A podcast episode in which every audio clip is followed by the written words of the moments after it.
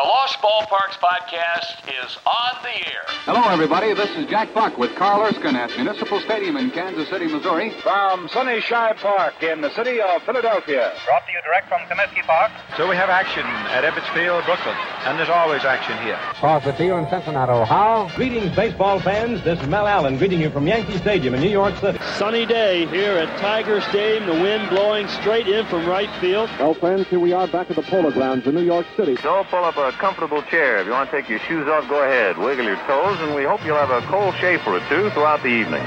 Welcome to Season 3, Episode 4 of the Lost Ballparks Podcast, featuring New York Yankee legend Bobby Richardson. 3 2 pitch to Richardson. A swing and a fly ball. Well hit left field. Way back, back, back, back. It's out of here. A grand slam home run. Bobby Richardson just hit a grand slam home run into the lower deck in left field, into the lower seats. Four more runs are in, and the Yankees lead six to nothing. Bobby Richardson enjoyed a 12 year major league career. He was the second baseman for the New York Yankees from 1955 to 1966. Selected to seven All Star teams, played in seven World Series, a three time world champion, winning the series in 58, 61, and 62, World Series MVP in 1960, and a five time Gold Glove winner. Bobby Richardson. Hey.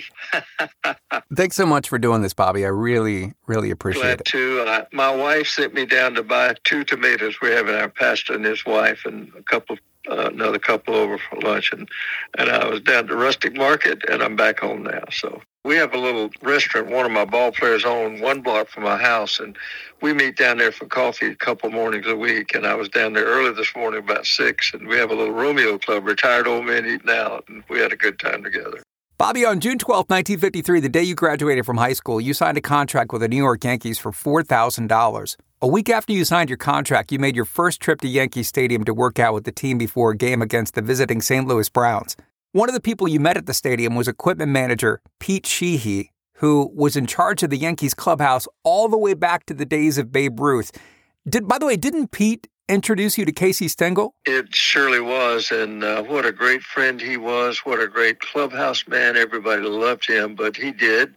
He introduced me to Casey, who was the manager at that time, and I was asked to work out for three days. And uh, Frank Crosetti also was there as a coach, and he said, "I'm gonna hit you some ground balls at shortstop." And he said, after you hit some ground balls, come into the batting cage and take some swings for the regulars. I fielded those ground balls, but I wasn't about to step in front of Mantle or Yogi Berra in the batting cage. And finally, Mantle came up to me and said, come on, kid, step in here and take some swings.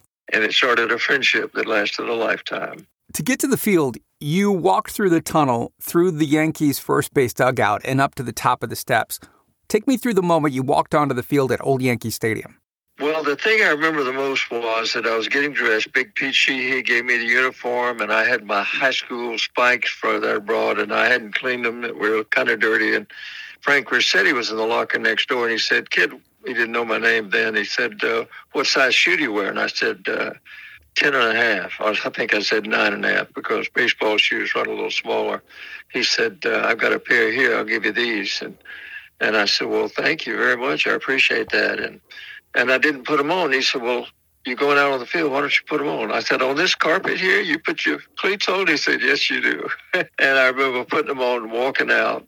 And when I came through the tunnel, that wonderful, beautiful green grass you could see, and you could see the outline of the, the big buildings in the outfield. And having come from Sumter, where 10,000 was our population, and then all of a sudden the game started, and there were just uh, numerous thousands of people there, even though we were playing the St. Louis Browns. I remember thinking, wow, I don't, it's going to be fun playing here in New York. And, uh, that was my thoughts. At the end of the 55 season, I think it was August 5th, 1955, you get called up, and the day you join the team, you're hitting second in the Yankees lineup, just before Mantle and Yogi Berra. Bobby Richardson. Richardson takes a strike. Fastball, knee high, toward the outside part of the plate. Uh, did you have some nerves, goosebumps? I don't know. I did have goosebumps, and I didn't feel the ground ball. Nothing was hit my way the whole game. I just passed the ball around the infield. But I do remember that I was on base, and I think I stole a base, and uh, I think it was Yogi hit a home run, and we won the game. And that was probably one of my biggest thrills to be in Yankee Stadium, to walk in and realize that I was in the lineup with Mantle and Yogi and those guys. But I'll never forget that. In that short time up, the Yankees voted me a third share of the World Series and had no idea back home bird hunting. And I remember I read in the sporting news that I had been given a, a third share of the New York Yankees World Series. And what a thrill that was because it picked up after that in nine out of the first 10 years. The Yankees won the pennant while I was there in New York. Early on in the 1957 season, Billy Martin got traded to the Kansas City A's, and this opened up a slot for you at second. And the reason why he was traded is it's actually a pretty crazy story. I think one night at the Copacabana, Billy Martin, Mickey Mantle, Whitey Ford, and Yogi Berra were running up quite a tab. I forget whose birthday they were celebrating. The tab ended up being several thousand dollars. They didn't have enough money to cover it, so Billy signed the Yankees owner's name, Dan Topping, on the bill. You're exactly correct. It was two thousand dollars, and they didn't have that amount of money. And and Billy said, "I'll take care of this," and he signed Dan Topping's name. And George Weiss was the main one. Casey Stengel loved Billy Martin. He was his type player. And I remember that we were in Kansas City, and uh, the team had come out. We were all on the bus except for Billy Martin and Casey Stengel. They were still inside, still talking, and honestly stayed for an hour. And finally, when he came out, he sat down by me. There was an empty seat. He said, "Okay, kid, it's all yours." I've been traded to Kansas City. I realized then that he had been traded and that he was going to leave our club and, and join the Kansas City Ball Club. So that night at the Copacabana opened up the slot for you. Well, it really did. And George Weiss kind of felt like that Billy was a, an influence on Mickey, that he was the one keeping him out at late and getting him into a little trouble. And so it was George Weiss more than anybody, the general manager, who made that deal and traded him to Kansas City. And of course, Billy later came back as a manager five different times. He was well loved in New York and continued to be my friend. I've got a letter here in my office. I'm sitting in it now from Billy Martin and he said, uh, I want you to know number one was the number we shared together because Big Pete Sheehy is the one that gives the numbers out, and he gave me number one. And Billy said, I want you to know that in old timers games, you can wear that. Once a, a number's retired, you're not supposed to wear it again. But he, because of that letter, uh, said I could wear it right on in old timers games. I played my first old timers game. I was 31 and very seldom missed an old timers game all those years. You made your first All Star appearance in 1957 at Busch Stadium, previously known as Sportsman's Park. It's All Star game time. Heated pennant races in the major leagues are interrupted once again for baseball's annual midseason classic. It's the 24th meeting between the greatest stars of the American and National Leagues. And this time, the scene of the dream game is Busch Stadium in St. Louis, the home of the Cardinals.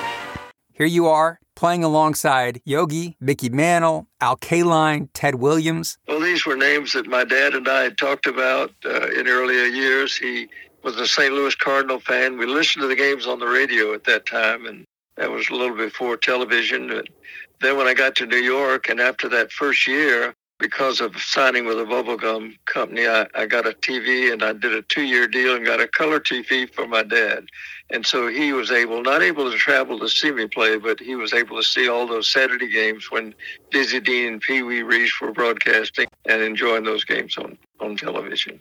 In 1958, the Yankees finished with 92 wins and met the Milwaukee Braves in the World Series. The 1958 World Series is being brought to you from Yankee Stadium in New York. In that series, you start game four. Bobby Richardson at third base. And because your dad had battled emphysema for years, it was the only time, Bobby, other than I think an exhibition game, that he was able to see you play in a major league game in person. What did that mean to have your dad at that game? Well, first of all, I can't believe how much you know. You know more about me than I know. He had emphysema. You're exactly right. Shortness of breath. And uh, I remember Warren Spahn was pitching, and I went 0 for 4, I think. And uh, I was actually played third base. Bobby Richardson, a fine defensive player, is at third base, very adept on uh, picking up bunts. Right before the game, Gil McDougald went up to Stengel and said, I just don't feel good at third base today. I feel like I'm too close to the hitter. Let me play second and let Bobby play. It doesn't matter where he, he plays.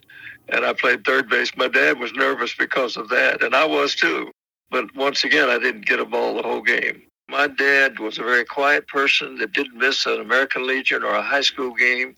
He'd sit quarter by himself out in the left field bleachers and never once did I ever hear say anything critical about my play. He just encouraged me, good game. That's about all he'd say. And his dream was for me to play in the major leagues. And he had been a good baseball player, but had to work. It was his dream as well as mine. And the Lord worked it out. And so he could see all those games on television. And during that time, I had some good years. He died in 63. But in 62, he was able to see a year that we won the pennant. Uh, we played the Giants in the World Series. We were world champions. I led the American League in hits that year with 209. And I just, uh, I remember that the next year in the middle of the season, we got the call and he'd had a stroke. And I missed just one game flying home to be with him. And then uh, he died about six months later. And But uh, he got to see me play those three years, and uh, it was a fulfillment for him. He died at 67 big influence in my life, yes. And just to wrap up the 1958 season, obviously it was so special to have him at game four. And even with the Yankees trailing three to one, you would come back, face the Braves in game seven. From County Stadium in Milwaukee, Gillette presents the seventh and final game of the 1958 World Series between the New York Yankees and Milwaukee Braves. The Yankees were not going to lose this World Series. They beat the Braves 6 to 2 in game 7. Here's the pitch. And there goes a ball to left center. Mantle moves in. He's got it. And there it is. The New York Yankees are the winners, and Bob Turley is mauled and congratulated by his teammates as he comes in to the dugout. Another world championship for the New York Yankees and a historic one for Yogi Berra. And Yogi, you've been uh, in 10 World Series, as many as Babe Ruth and Joe DiMaggio. Has there ever been one that gave you as great a thrill as this one? Well, I guess this one is. I guess the National League won't be so um, uh, smart now, Mel. They thought they had us down three and one, and we come back fighting. This is the oh, best one I've ever been in. No team since the 1925 Pirates had ever come back to win a World Series after trailing three to one. All right, Bobby, I want to talk about 1959. It is a breakout year for you, and you end up hitting 301. But going into the last game of the season, I mean, there was some drama and some tension as to whether or not you'd be able to hang on and uh, stay over 300. Going into the last day of the season, I was hitting 299, and Casey Stengel said, We don't have a single 300 hitter. If you can get a hit first time up, we'll take you out of the lineup, and the Yankees will have at least one 300 hitter.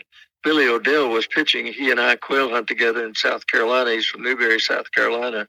And he sent word over, I'll be throwing it right in there for you. The third base was uh, was Brooks Robinson. and He said, I'll be playing real deep if you want to bunt. And even the catcher, Joe Ginsberg, said, I'll tell you what's coming. And even the umpire at first base, Hayes Hurley, said, just make it close. Well, I had a line drive to right field, and my very best friend, Albie Pearson, made a diving catch. He didn't get in on it but I got two hits the next two times up, and uh, I was the only Yankee that year to hit 300. What a way to wrap up the 1959 season. In 1960, the Yankees, with 97 wins, are right back in the World Series, this time facing the Pittsburgh Pirates. From Forbes Field in Pittsburgh, this is Jack Quinlan along with Chuck Thompson welcoming you to the first game of the 1960 World Series between the New York Yankees and the Pittsburgh Pirates. It is a beautiful day in Pittsburgh. Sunny, blue skies. The temperature 60 degrees here just prior to the start of game one of the 1960 World Series. The Yankees qualified for the World Series that year, an astonishing 10th time in 12 years. Now, let's just set the scene here for just a second. The Pirates take game one, the Yankees take game two, Tied at one game apiece, the series goes back to New York to Yankee Stadium for Game 3 in front of 70,000. It is known, of course, as the house that Ruth built, and it has become synonymous with the Fall Baseball Classic. And you come to the plate in the first inning with the bases loaded. Richardson trying to get a hold of one to increase the Yankee lead. It's 2 to nothing New York. We're in the first. And proceed to foul off two pitches. So it's a full count on little Bobby Richardson, one of the smallest men in baseball but also one of the finest second basemen in the big leagues. And then, Bobby, you do what every kid dreams of. Bases loaded, one out. Here's the windup by Labine. 3 2 pitch to Richardson. A swing and a fly ball. Well hit left field. Way back, back, back, back. It's out of here. A grand slam home run. Bobby Richardson just hit a grand slam home run into the lower deck in left field, into the lower seats. Four more runs are in, and the Yankees lead six to nothing. Man did he bust that one? Richardson hit a three and two pitch, a fastball into the lower seats in left field. Fast forward to the seventh game. The seventh and deciding game of the 1960 World Series was at Forbes Field, October 13, 1960. With the score tied at nine, Bill Mazeroski came to the plate. Sudden death now, last of the ninth. And launched a home run over the left field fence into Schenley Park. There's the drive into deep left field. Look out now.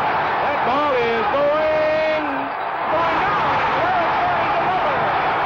Mazeroski hits it over the left field fence for a home run, and the Pirates win it 10 to 9 and win the World Series.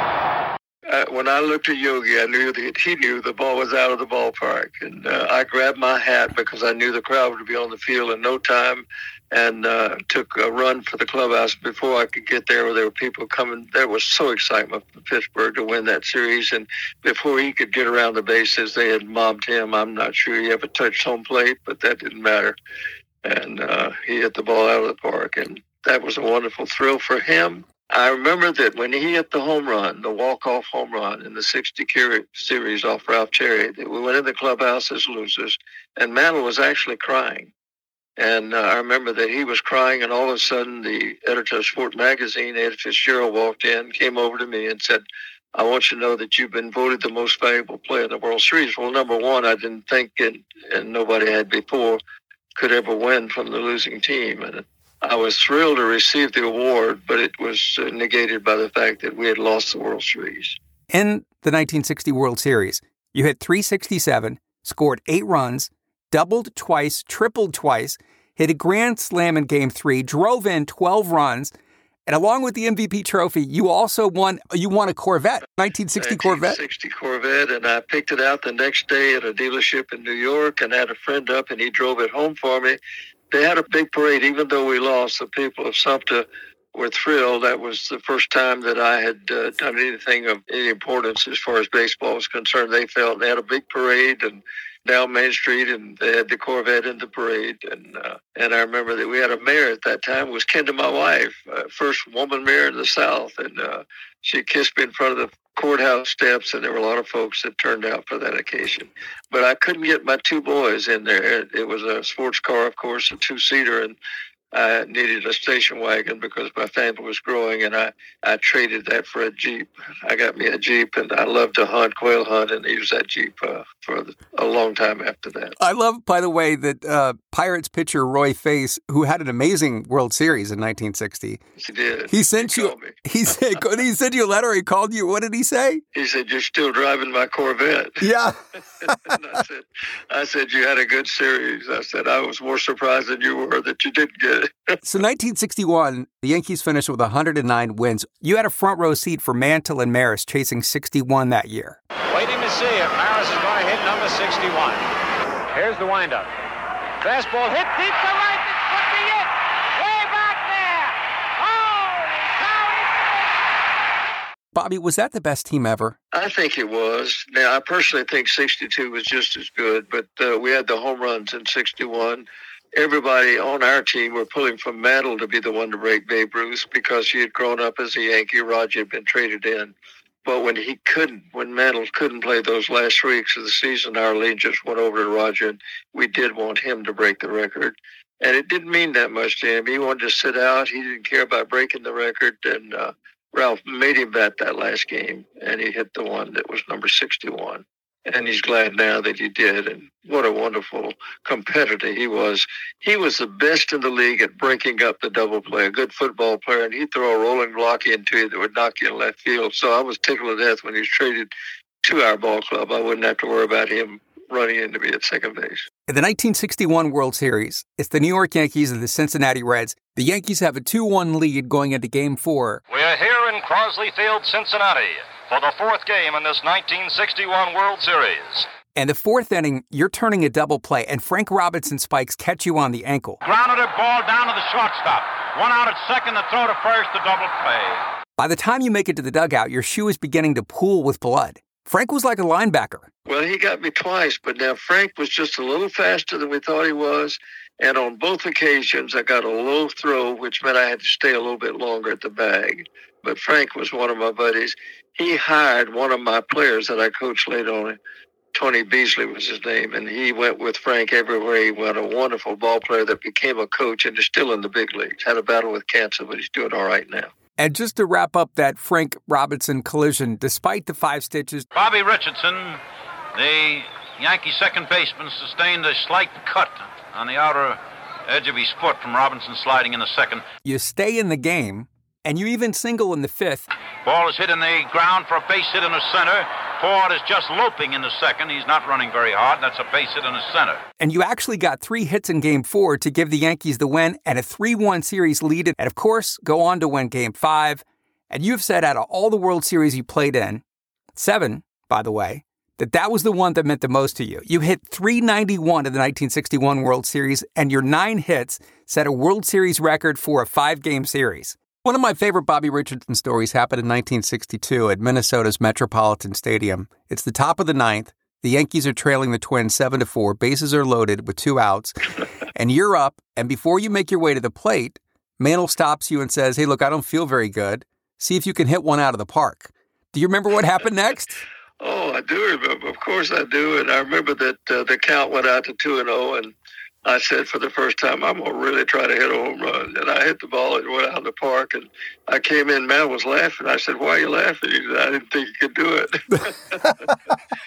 but it was short-lived because they tied it up in the bottom of the ninth inning. We were the visiting team playing in Minnesota, and we lost it on a broken bat single by Rich Rollins in the 11th inning. So it was short-lived, but that was a great thrill, and uh, and that was uh, indeed uh, my second Grand Slam. Yes. Another cool moment in 62 after it was announced that Mickey Mantle won the MVP. Do you remember what he said? I do, and it's probably my biggest thrill in baseball. For Mickey Mantle, who hit 30 home runs, and every time he played, he missed a lot of games. But if you look at the records, if he played, we won. When he didn't play, we didn't win. And for Mickey Mantle to say Bobby should have won it, that was my biggest thrill in baseball. But I just uh, say simply no. When he played, we won. He was the winner and should have been the one of the MVP in the American League. What a cool moment. There's no way we can finish this interview without talking about the 1962 World Series between the San Francisco Giants and the New York Yankees. This is Joe Garagiola along with George Kell welcoming you to the seventh game of the 1962 World Series. This is it. Forget the rest of the season. Forget the playoffs, the averages, what you did in this ballpark, that ballpark. It's all wrapped up today. Game 7 at Candlestick Park. Yankees are up 1 0, bottom of the ninth. Matty Alou reaches safely on a bunt single. I knew he was bunting. I cheated in, and I came in. I honestly can say it was a perfect bunt. It was right between the pitcher, the first baseman, and I didn't have a chance to even feel that the pitcher beat me there. And so he was on first, and he was a good runner. Ralph Terry then strikes out Felipe Alou and Chuck Hiller. And now the heart of the Giants' order is up. Mays, McCovey, and Cepeda. Mays lines a ball down the right field line and Matty Alou sprints to third. But with the game this close, you know he was thinking about going home. Been a lot of rain. It was really wet in the outfield. And Roger, you could see him slip, but he may resulted in making a wonderful play. Turned, made the throw to me, and I in turn made the relay to home plate. And the third base coach stopped him at third base. And people wonder, would Matty Alou have been safe? But I'd say, if you look at the video, I think had he run, he would have been out by five steps. Well, the ball hopped up big, but I still think that he would have been out. And I think the third base coach felt the same way and made that decision. Now, I saw Willie Mays later. I was able to present the Gold Glove Award to the one of later on. Joe Morgan couldn't come for some reason or another, and I was there. And Willie Mays came up to me and said, Richardson, come over here. I can't see you. Hold my hand so I know where you are. And I did. He said, I want you to know that if I had been on first base running, when I hit that ball to right field, I'd have scored and we'd have beat you guys. And I said, I know that you wouldn't have stopped, and uh, I know that uh, you're probably exactly right. He felt like he was, and, and he wouldn't have stopped. He'd have scored. So Matty Alou's on third, Willie Mays is on second. With McCovey up, Yankees manager Ralph Houk makes his way to the mound to talk to Ralph Terry to kind of strategize what they're going to do. And I think you and Tony Kubek, who was the shortstop for the Yankees, met at second base with Willie Mays. And Tony, and you remember what Tony said to you? Well, he and I roomed together, the minors and the majors. He said, I sure hope uh, McCovey didn't hit the ball to you. I said, why? He said, well, you've already made an error in this series. I hate to see you blow it right now. and that's what I was thinking about when I went back to my position. And I got down, and it's really funny, but Ralph Terry took one step or, out towards me, and I sort of wondered why he was looking out, and he, he went back. He told me later he felt like I was playing out of position. He was going to ask me to move over. And as it turned out, I was right in the right place, and I caught the ball. The umpire at second base said, "Hey, Rich, can I have your cap for my cousin?"